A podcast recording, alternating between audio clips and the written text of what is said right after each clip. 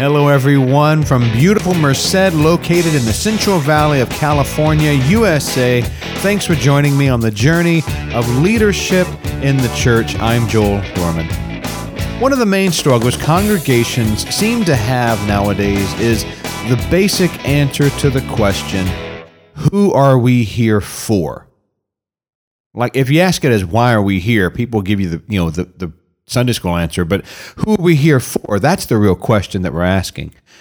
And most certainly, most of us can agree that ultimately we're here because of and for the glory of God and Jesus Christ.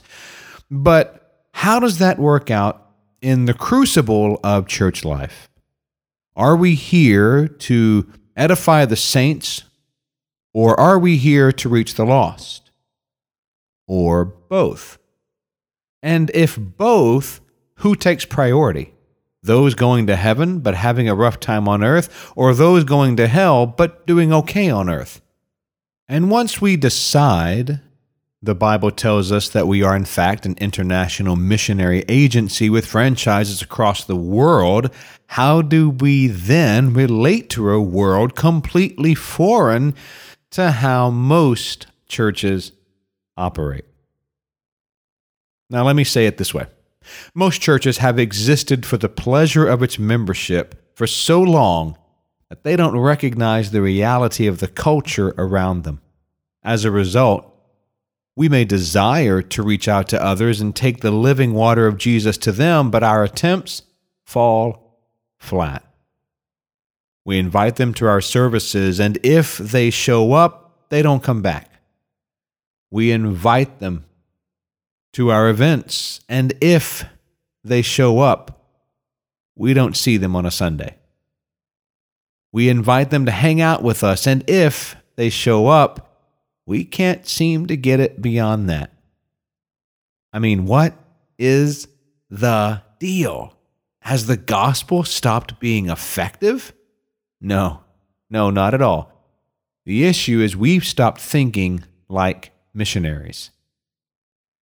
When a missionary enters a host culture, they spend a lot of time, sometimes years, learning the language, the mannerisms, culture, expectations, power structures, and politics so they can properly contextualize the gospel for that culture in that time.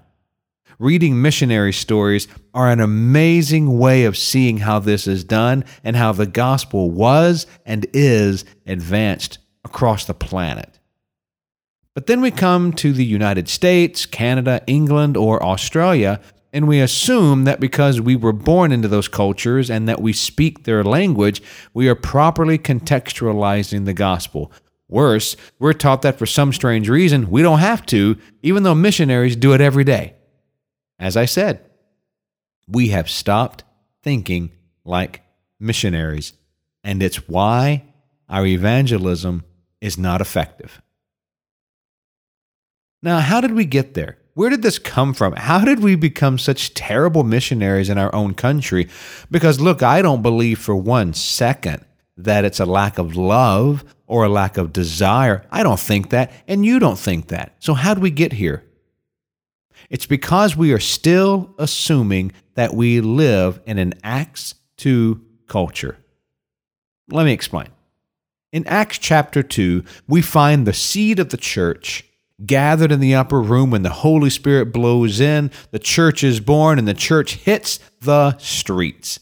Luke informs us in the fifth verse of Acts chapter 2 there were devout Jews from every nation living in Jerusalem. This is significant because God fearing Jews knew the law. They knew the Old Testament. They even tried to live by it. They knew the stories of creation, the fall. Abraham, Isaac, Jacob, the prophets, they knew it all.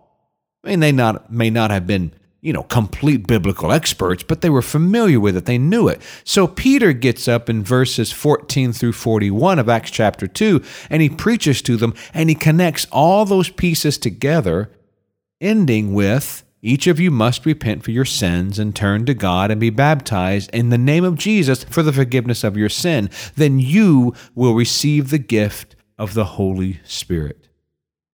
Now, don't miss this. Please don't miss this. Why was Peter able to speak like this? Why was he able to speak the way he did in verses 14 through 41 of Acts chapter 2? The Holy Spirit? Certainly. Of course. The Holy Spirit is the common factor of all evangelism. But what else? What else is happening right here in the text that I am convinced we miss? It's the culture around him. The people, under the sound of Peter's voice, shared the church's pre understanding about God, the Bible, and the prophecies. These God fearing Gentiles and these Jewish people of Judaism already understood everything Peter summarized with in verse 38 when he said, Repent of your sins. They already understood what sin was. They already understood what repentance was. He tells them, Turn to God. They understood what that was. That was a common call of all the prophets turn to God. Then he says, Be baptized in the name of Jesus for the forgiveness of your sins. Now, even baptism was not new to them at this time in history, and they'd already seen John the Baptist and they'd heard about that, so they had recent examples of all this. Even baptism wasn't new. The new part was in the name of Jesus, but he had connected all that. Forgiveness of your sins, they already knew all that. And then he says, You will receive the gift of the Holy Spirit. But even the idea of the Holy Spirit was not new to them. Everything Peter said to them, they already knew. Again, what they didn't know was how it all was going to combine and become all about Jesus. That Jesus was the Messiah, He was the Son of God, He was the one they were waiting for. That in a sense, was new, but even the messianic expectation was not new. They were already looking for the answer. The Holy Spirit just gave Peter the privilege of actually giving them the answer. Now, fast forward to Acts chapter 17. We are a long way from the God-fearers and the Jewish people living in Jerusalem in Acts chapter 2 on the day of Pentecost when Peter got up and preached. We are now in Athens with the polytheists mixed with this various uh, types and legalized religions of the Roman world. Now we're following the Apostle Paul in Acts chapter 17, and he has this powerful proclamation of the gospel in the meeting of the Areopagus using the object of their altar to an unknown God. Does that ring a bell? Acts chapter 17, you remember that story? Now, since my audience is pastors and teachers and church leaders primarily, I'm not going to break down everything Paul said, but, but ask yourself this Why didn't Paul simply present the gospel like Peter did in Acts chapter 2? Why didn't Paul simply stand up in front of the people of Athens these Roman citizens and simply say the exact same thing Peter did in Acts chapter 2? I bet you already know the answer. Because Paul was not in the same culture that Peter was. There wasn't the pre understanding that the Jewish people and the God fearing Gentiles had in Acts chapter 2. Paul wasn't speaking to Jewish people who were looking for the Messiah. Paul was speaking to the same people we are speaking to in Western culture. Let me say that again. Paul was speaking in Acts chapter 17, verses 16 through 34, to the same type of people we are speaking to today in Western culture. This is why our typical approach doesn't work. We are trained for an Acts chapter 2 culture. We are trained for a Christian culture that already accepts absolute truth and is already looking for hope in God because they believe in absolute truth. They believe in God and they believe that a higher power even exists. But we're not in an Acts chapter 2 culture today, are we? And we haven't been for a very long time. We are living in an Acts 17 culture. We are in a culture where truth is relative. Christianity is a closed minded option you can take so long as it doesn't offend others, and God is the person you make yourself out to be. We are a long way from a Christian culture. We are a long way from Peter in Acts chapter 2. We are Paul in an Acts chapter 17 culture. Our culture is postmodern and it is post Christian. It is not driven by logic, but by experience. It is not driven by truth and dogma, but by feelings and fluidity. It is the same culture Paul spent most of his later life in the New Testament dealing with. That's our culture. This is why, even though we might agree that the church is supposed to be here for others and that we're supposed to evangelize, this is why we can't reach the others. This is why, by and large, by and large, we are terrible missionaries.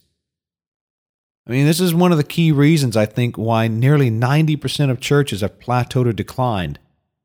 Because we're just not good missionaries anymore. We're trying to reach a culture that doesn't exist anymore, at least not here. And the congregations who are using Acts 17 methods to reach an Acts 17 culture are often described using these words or phrases. See if any of these sound familiar. Compromisers, sellouts, worldly, entertainment driven, tickling ears, flashy, youth driven, seeker sensitive, seeker driven, weak on truth. Any of those sound familiar? Are you hearing what I'm saying? The Christian world of the West fights against the very missionaries actually reaching our culture. The ones successfully taking the message of Jesus to the Athenians of our age with their altar to an unknown God are accused of doing everything but representing Jesus. And yet, we find the Apostle Paul doing the exact same thing. We are starting a journey today of breaking down how to leave the Acts chapter 2 church culture and embrace the effectiveness of Acts 17 for our Acts 17 culture. After all, heaven and hell hang in the balance for our friends, family members, co workers, and neighbors while the debate rages on on who the church is here for. Until next time, keep shining Jesus.